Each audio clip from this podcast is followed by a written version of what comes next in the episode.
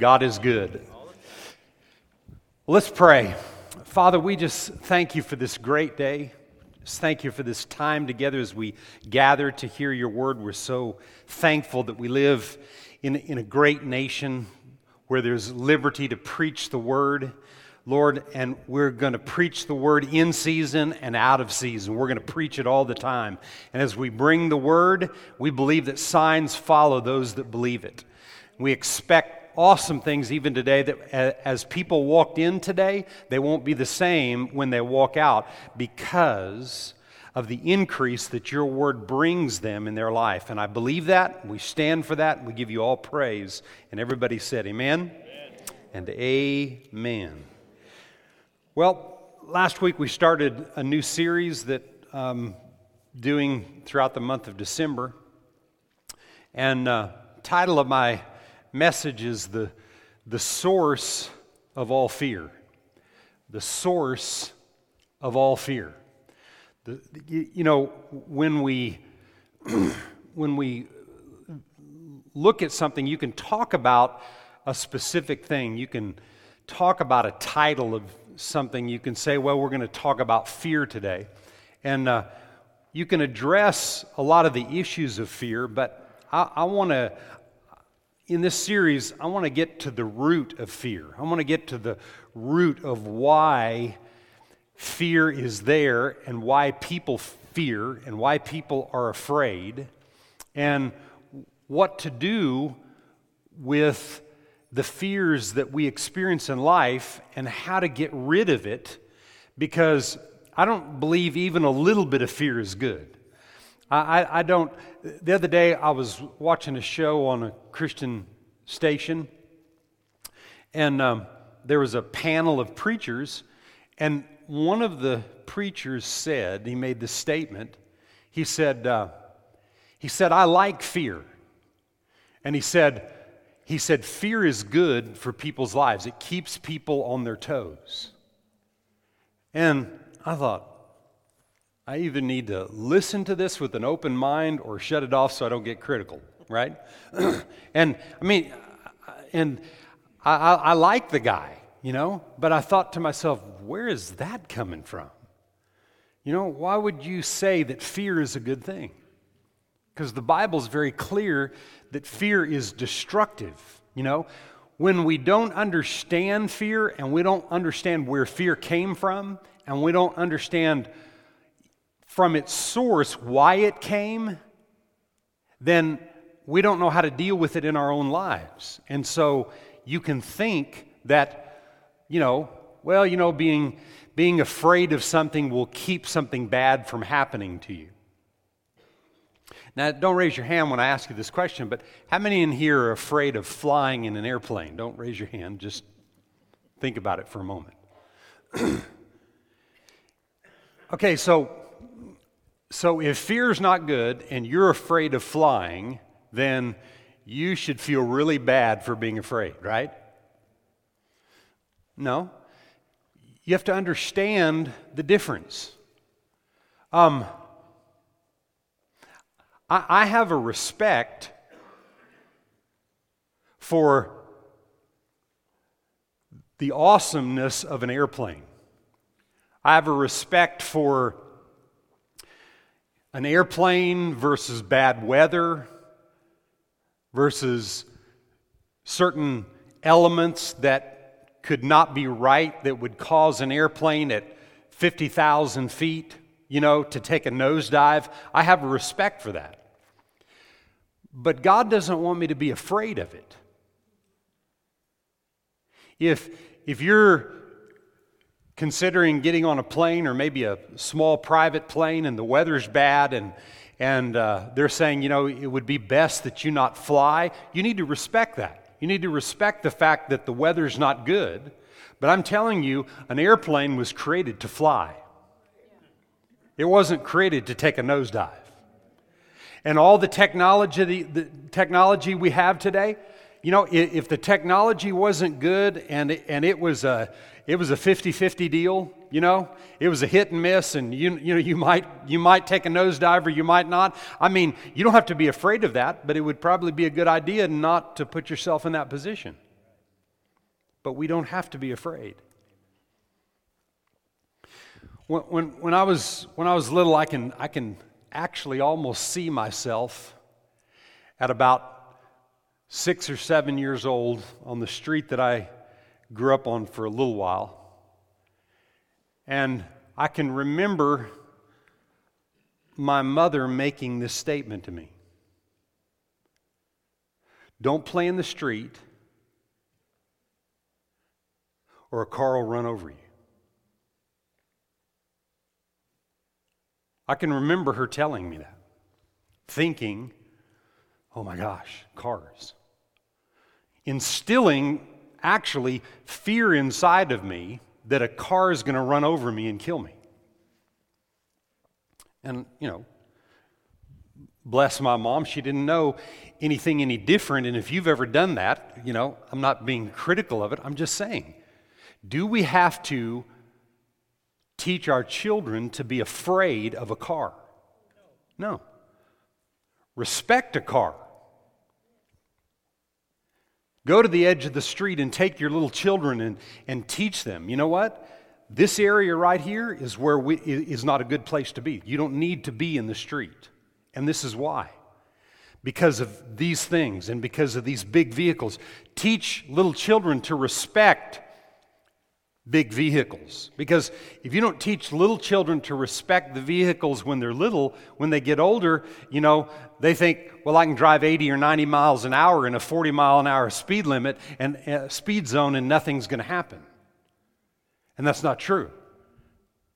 And, and a lot of the things that we do in life, we either do, we, we either do with with no caution or concern, or we do it in fear. So what this is because in our in the society that we live in, that's the way we teach. People teach with fear. A car is going to kill you. No, it's not. If you never get in the street, the car will never run over you. If you never play in the street, there's no, there's no way that that car is going to overtake you. But you teach it from a right perspective, we don't have to teach fear. We don't have to teach fear. So, in this teaching, in the next two Sundays after this, I believe that God wants all of us delivered of fear. God does not want you ruled by fear. He doesn't want you to make decisions in life through fear. God wants us liberated from fear, and if we're free from fear, what kind of decisions and what kind of opportunities can come our way? So let's start with Psalm 34 and the first four verses of Psalm 34. David says here, I will bless the Lord at all times, and his praise shall continually be in my mouth. How often?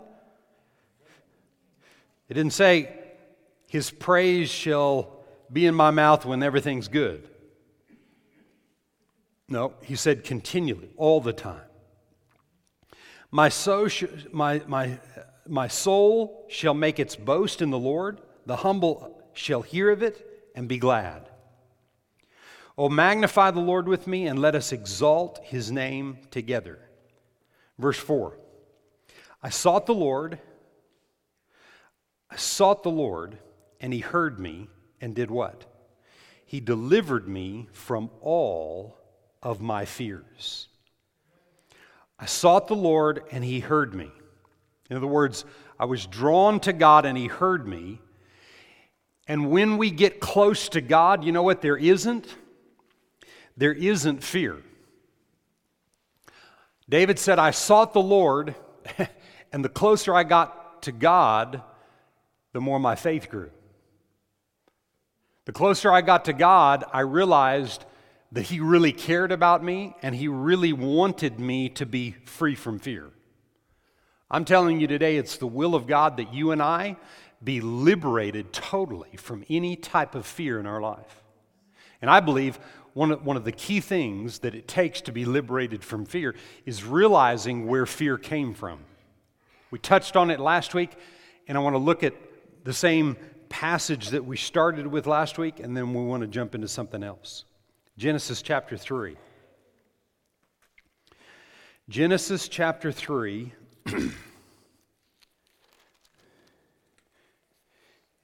and we'll just kind of jump into it and start with verse 5. Here's God's created man, He's created Eve from man. Um, he's put them in this awesome garden and He's told them, Everything is yours, just don't mess with the fruit on that one tree. You, you don't need that. Just don't even mess with it. And uh, God's created everything. God gave man the authority to name the animals. And uh, this animal that God created, that man named, comes to them in their presence and they're not afraid of this snake. Now, I grew up in New Mexico, and uh, I grew up with a golf club in my hand playing golf from the time I can remember.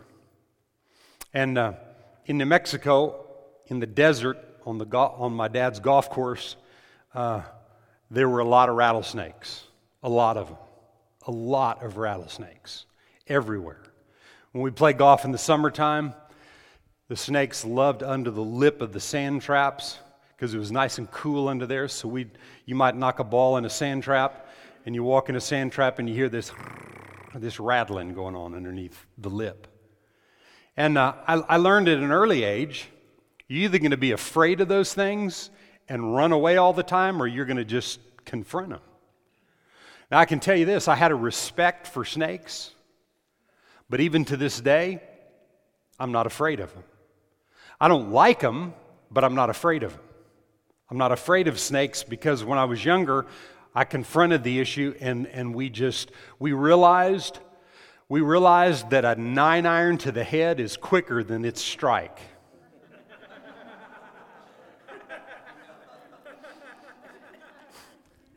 And I'm telling you, we could take them out, and we did. We took them out, swing after swing after swing. Underneath the lip of that trap, and it took care of it. He really wasn't as bad as everybody said that he was. And he really, you won't find a rattlesnake in most situations, you know, like chasing you down. No, they'll coil and they'll protect themselves, but they're not going to chase you down. They're, they're, they're more afraid of you. They're afraid of you, but most people are more afraid of them when you don't have to be. You can respect them. Everybody say, I respect snakes. Okay, but you don't have to be afraid of snakes.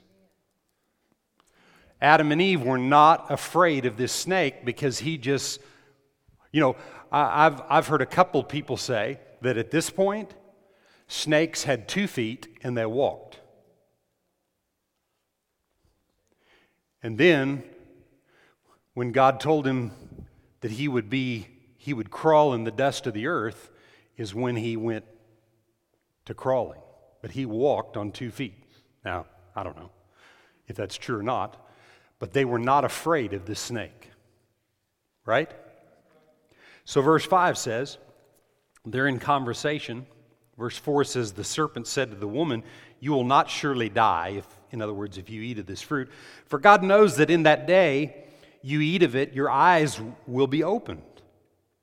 And you will be like God, knowing what? Good and evil. That's what God knew they didn't need to know. All they needed to know is that God was good and everything was good and everything had been given to them. That's all they needed to know. They didn't need to know evil. So when the woman saw that the tree was good for food and it was pleasant to the eyes and a tree desirable to make one wise, she took of its fruit and ate and she ate it. And she also gave it to her Ahab husband with her and he ate. Then the eyes of both of them were opened, and they knew that they were naked. They knew that they were naked. They knew that they were naked, and they sewed fig leaves together and made themselves coverings. They knew they were naked. And they heard the sound of the Lord, God walking in the garden in the cool of the day, as they had known it before. And Adam and his wife hid themselves from the presence of the Lord God among the trees of the garden. Then the Lord God called to Adam, and he said to him, Where are you? Like God didn't know where they were. So he said, I heard your voice in the garden, and what? There is the source of all fear. All fear started right here. The source of all fear was they were afraid. What did they say? On top of that, they lied. Says they were afraid. We were afraid because we were naked and we hid ourselves. That's not absolutely true. They were afraid because they were guilty. They sinned. They were afraid because they sinned. They went against God. They weren't afraid because they were naked. They were afraid because they allowed themselves to be uncovered through disobedience. And now, life as they had known had totally changed. And from that point on, all of humanity has experienced fear. Up to that point, it wasn't the will of God for fear to be in our lives. Everybody say, God, say, fear is not good. Say, God didn't give me fear. Mm-mm. What God gave us, according to 2 Timothy 1 7, God gave us, God didn't give us fear, but power and love and a sound and a well balanced mind. That's what God has given us. So, fear, if God hasn't given us fear, then we don't have to receive fear. And God, as the closer we get to God in the form of relationship, will be delivered of all fear. Fear shall not have dominion over our lives. That's the way that it should be. That's the way humanity should live and operate, is that we're not people afraid of life or afraid of anything. There, there, are, you know, there are things that um, are real evident that you could be afraid of. You could be afraid of the dark. You could be afraid of somebody hurting you. You could be afraid of flying in an airplane, those kind of things. But there are a lot of hidden fears that are the result of the decision that they made to disobey that God wants really for us to see and to understand so that we don't live our life disobeying. And, and it's not about trying to be good enough, but it's receiving the power to make right decisions. And, and being able to, ch- to challenge fear face on and give it no opportunity to remain within our lives. It has to go. If God, haven't, if God has not given you and I fear, fear doesn't have the right to remain. It will remain if we allow it to. So I, I believe it's really, really important that not only that we understand the source of fear, which is right here, this is where all fear originated from. So when you get to heaven, you can thank Adam and Eve for that. But all fear originated from right here. But I'm going to show you in Scripture how we don't have to receive it. And it's not just about you trying to be good enough so fear can't remain but it has to do with something else that is the key to you and your and my victory over fear. Amen? So, um,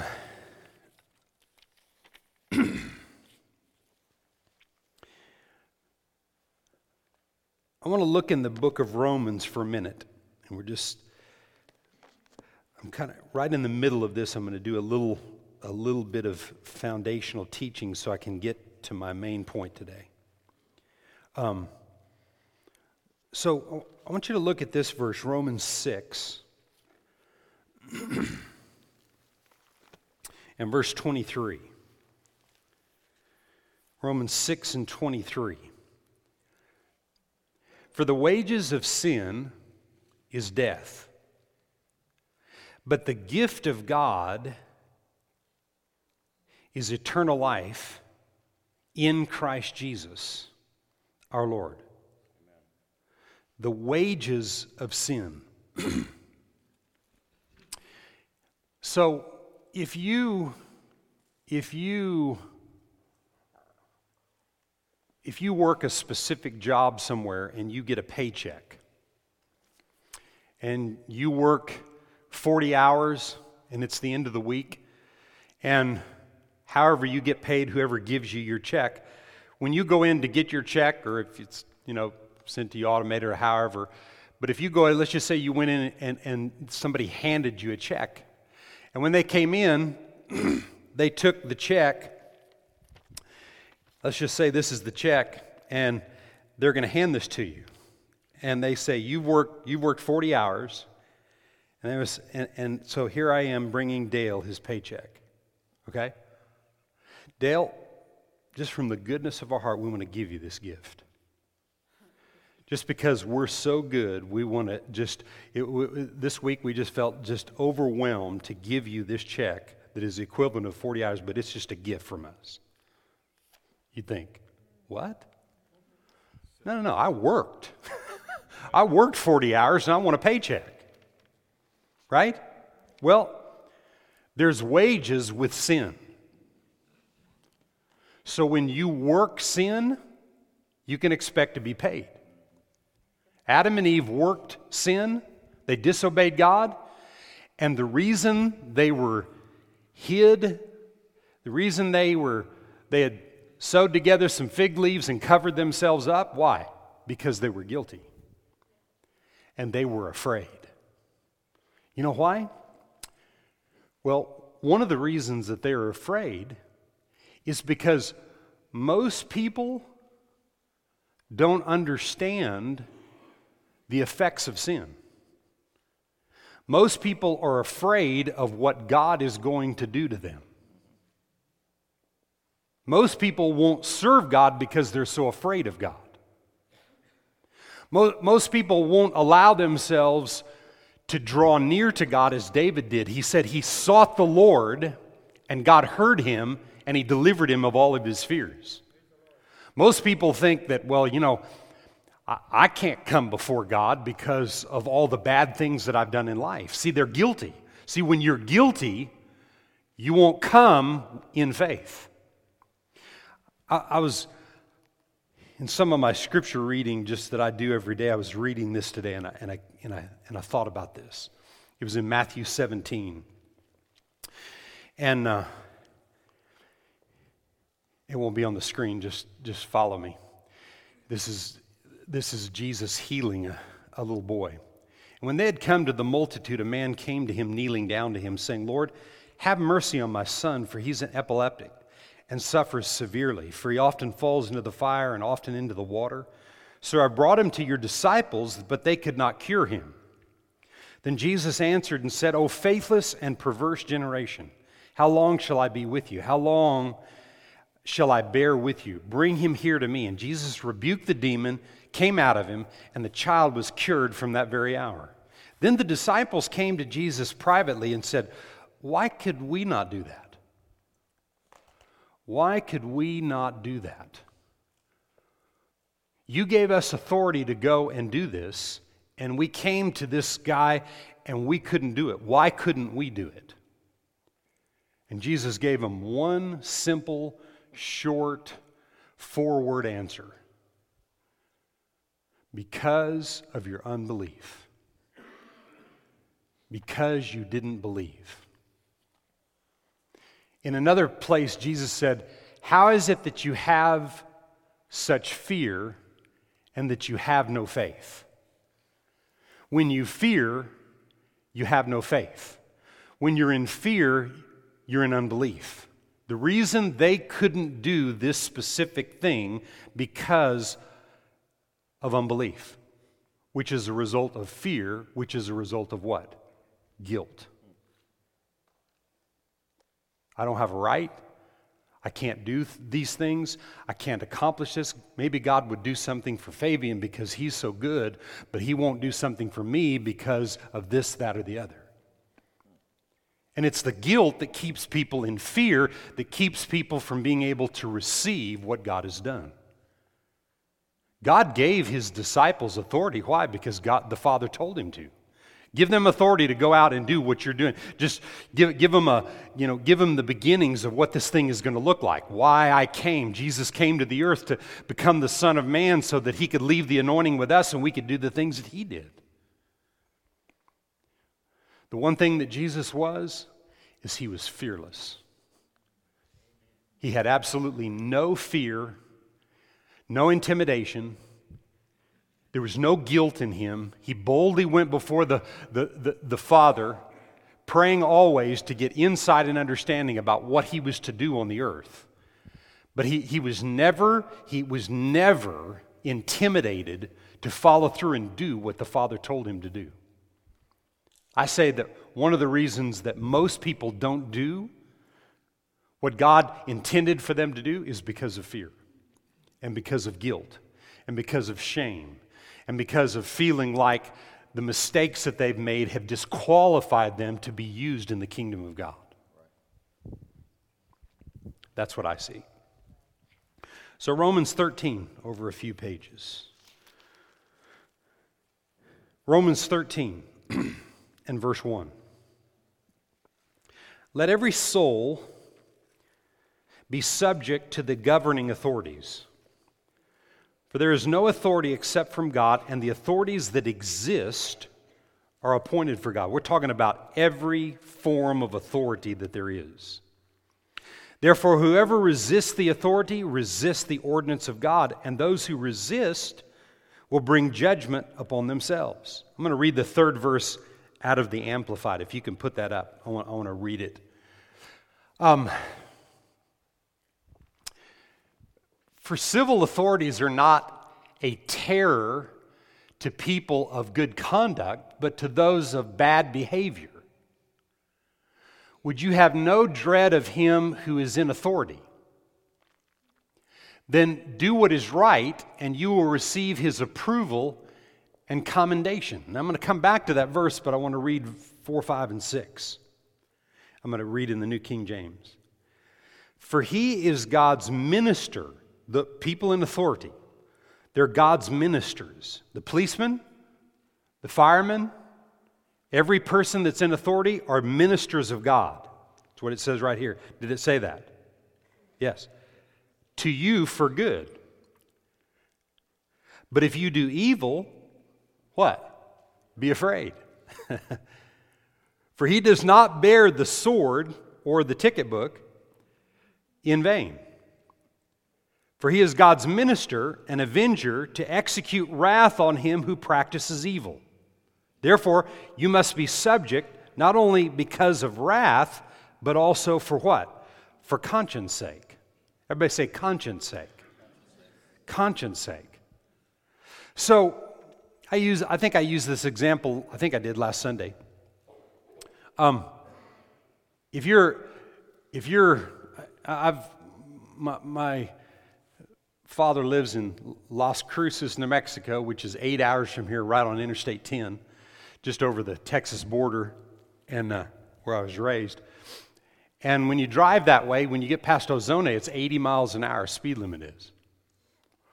But about three hours later, 80 seems like 50. And uh, the tendency is that your foot gets a little tired or the you know, the cruise control gets know, your foot, you know, who uses their foot out, out there? But your cruise gets a little, you know, when, you need to practice. You don't want it to get all like cobwebs in there, so you use it. Make it go a little faster and a little faster and a little faster and get up to 85 and 90 and 95 and maybe 100 or whatever. And when you're driving out there and you might be driving too fast and you see some lights come on behind you, all of a sudden something grabs you. Why? Because you know you're guilty. But if you're driving 80 miles an hour and you're going down the freeway and you're out there and you know you know that your inspection sticker's good and you know that there's not a warrant out for your arrest or whatever, you know, because you've done right or what, what, whatever's going on, you know that things are okay. You see lights behind you and you think, well, they must be going somewhere else because there's nothing wrong with me. Right? Why? Because you have confidence. And, and people in places of authority, they're there ultimately in what we're talking about today for your conscience. Because God said if you rebel against authorities, then you're rebelling against God. And rebellion is the same as witchcraft, and it doesn't produce good fruit. And the more you rebel from the smallest little area of authority or issue that has to do with authority, you know, like you might be at HEB and out in the parking lot it says, please return your basket to here. Well, I'm busy. And you choose not to obey, you say, well, that's, that's not authority. Yeah, but the more you do that, what happens is it sears your conscience. See, the authorities in life, if you won't put a basket up, if you get pulled over by a cop, you're going to give them a hard time. I know by experience. My wife's kind of looking at me. You remember. You know, I've made a fool out of myself being mad at a cop for me going 20 miles an hour over the speed limit and him pulling me over and me being frustrated with him. I hate to have to admit that, but you might as well admit it. But the Bible says, I was angry with a minister of God. It doesn't matter whether he's saved or not saved. He's a minister of God because the scripture says so. And he's a minister of God for my good to teach me how to do right and have the power to do right just because it's right, not because of red lights. There's something about developing that that liberates our life from fear. Most people in, in, in situations where they're not submitted, I don't care what it is, it's because they think they know better. I'm going to say it again. It's because they think they know better. And to be afraid of having to make change it becomes the real root today that originated from Adam and Eve. I'm going to say it again. When, you, when you're afraid to make change in your life, to submit to something that you're asked to do that maybe you don't want to do, because true submission isn't until you have to do something that you don't want to do. I don't want to have to pay this ticket. I'm just going to ignore it. And then you'll ignore it but in the back of your mind, this fear is going, you know what? I never paid that ticket two and a half years ago. I've heard that they put a warrant out for your arrest. And so all of a sudden you get pulled over. Oh my God.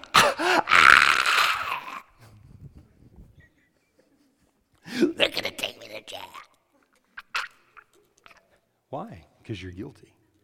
Because you didn't want to submit to the change. Now, who in here is good at submission? If you tell me you're good at submission, you're a liar. You're good at agreeing when there's no difficulty. I've never met anybody that was good at submitting. Everybody just take a deep breath and say, I've never met anybody good at submission. Nobody. Why? Because we were born into this rebellious nature that wants to rebel every time something you're challenged to do something that you don't want to do.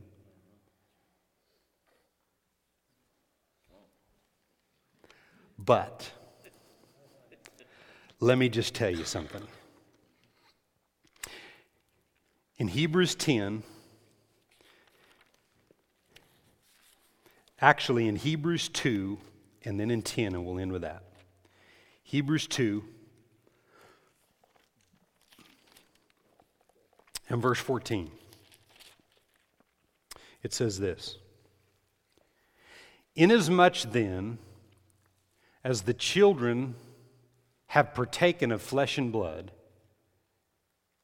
us, he himself, Jesus, likewise shared in the same, that through death, he might destroy him, Satan, who had the power of death because of what Adam and Eve gave him, and release those who, through fear of death, were all their lifetime subject to what? Bondage. Because of what? Fear. Fear of what? Not death like ceasing to exist, but death in life like separation from God, meaning that we fear that God can't do what he said he would do. That the devil convincing people that God that he was more real and what they saw and how they felt and the way things appeared to be was more real than the promises of God. And Jesus came to destroy that fear. All fear was removed and annihilated at Calvary. When he rose on the third day, he was with his disciples for 40 days. He taught them some more things. And then on the 40th day, they saw him leave.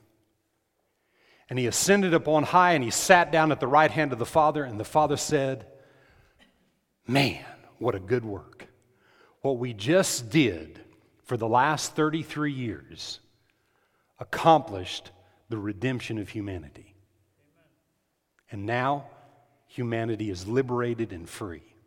And Jesus took on himself what you and I had partaken of in flesh and blood, and he destroyed fear, the fear of death, so that you and I would be liberated.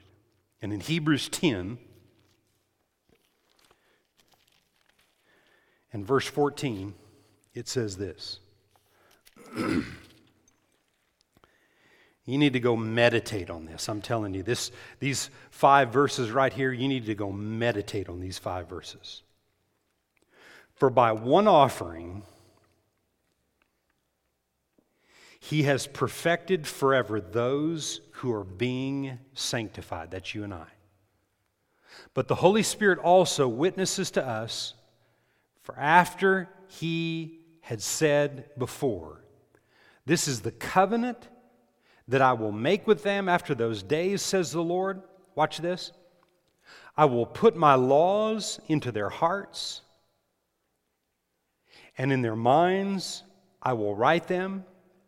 And then he adds, their sins, their sins, their sins and their lawless deeds I will remember no more. Now, where there is remission of these, there is no longer an offering for sin. So, what he's saying here is he remembers our sins and our lawless deeds never again. The mistakes that we've made, he doesn't remember what Adam and Eve did. He doesn't remember that. So if he doesn't remember what Adam and Eve did, then he doesn't remember the mistakes that you've made. He doesn't remember anything because now, through the blood of Jesus, through the blood of Jesus, he has liberated you and He set you free. Look at verse 19. Therefore, brethren, having boldness to enter in to the holiest by the blood of Jesus, by a new and a living way which he consecrated for us through the veil that is his flesh, and having a high priest over the house of God, let us draw near let us draw near with a true heart in full assurance of faith having our hearts sprinkled from an evil conscience and our bodies washed with pure water. Having our conscience washed and clean and pure and spotless. What is the source of all fear today where you and I exist? It's in our conscience. The enemy trying to tell us we're not good enough, the enemy trying to tell us that you'll never receive from God? I'm telling you, I'm looking at a people in this church body right here that are receivers. Say, I'm a receiver. We're here to receive everything that God has done for us. We're here to be on the receiving end of every promise of God in the name of Jesus. Why? Because what He accomplished has liberated you and I that we don't have to be afraid and we don't have to allow fear to bottle us up and keep us from receiving all that God has done for us. Amen? David sought God, he, he drew near to God, And as he drew near to God, God heard him and delivered him of all of his fears. I'm telling you, the closer that you get to God, the more confidence that you have in God, when, when, when something is intimidating and voices start speaking to you to be afraid of something, what God wants you to do is to remember what the blood has done and how it's empowered you. And, and it's empowered you to overcome anything and to tackle and face fear head on, not tolerate fear, not cope with fear. But to face it head on and give it no place to operate in your life. And I'm telling you, because of the blood, because of the blood, our conscience now is free and liberated, not seared and hard and angry and frustrated and, and in, in this bondage. No, now we're liberated today. We are liberated people that are free from fear. And Romans 6 and verse 14 says, Sin shall not have dominion over me. And if sin doesn't have dominion over me, then fear shall not have dominion over me. Someone shout, Amen.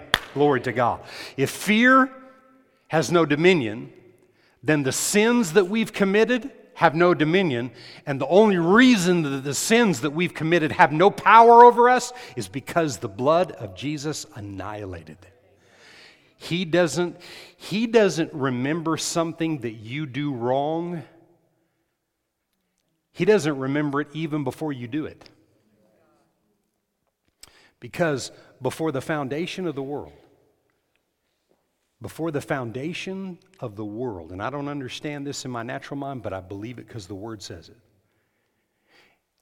All provision, all healing, all deliverance, everything that you ever need in life was provided for before the foundation of the world. So, in other words, whatever you need today, whatever you're lacking today, it's already been provided for.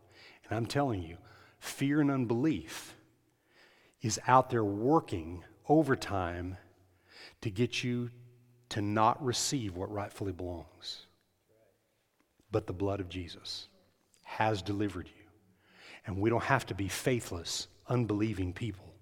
We are faith filled, believing people, standing true to the Word of God and giving the devil no opportunity and giving fear and sin no opportunity to operate within our lives. Can you say amen to that?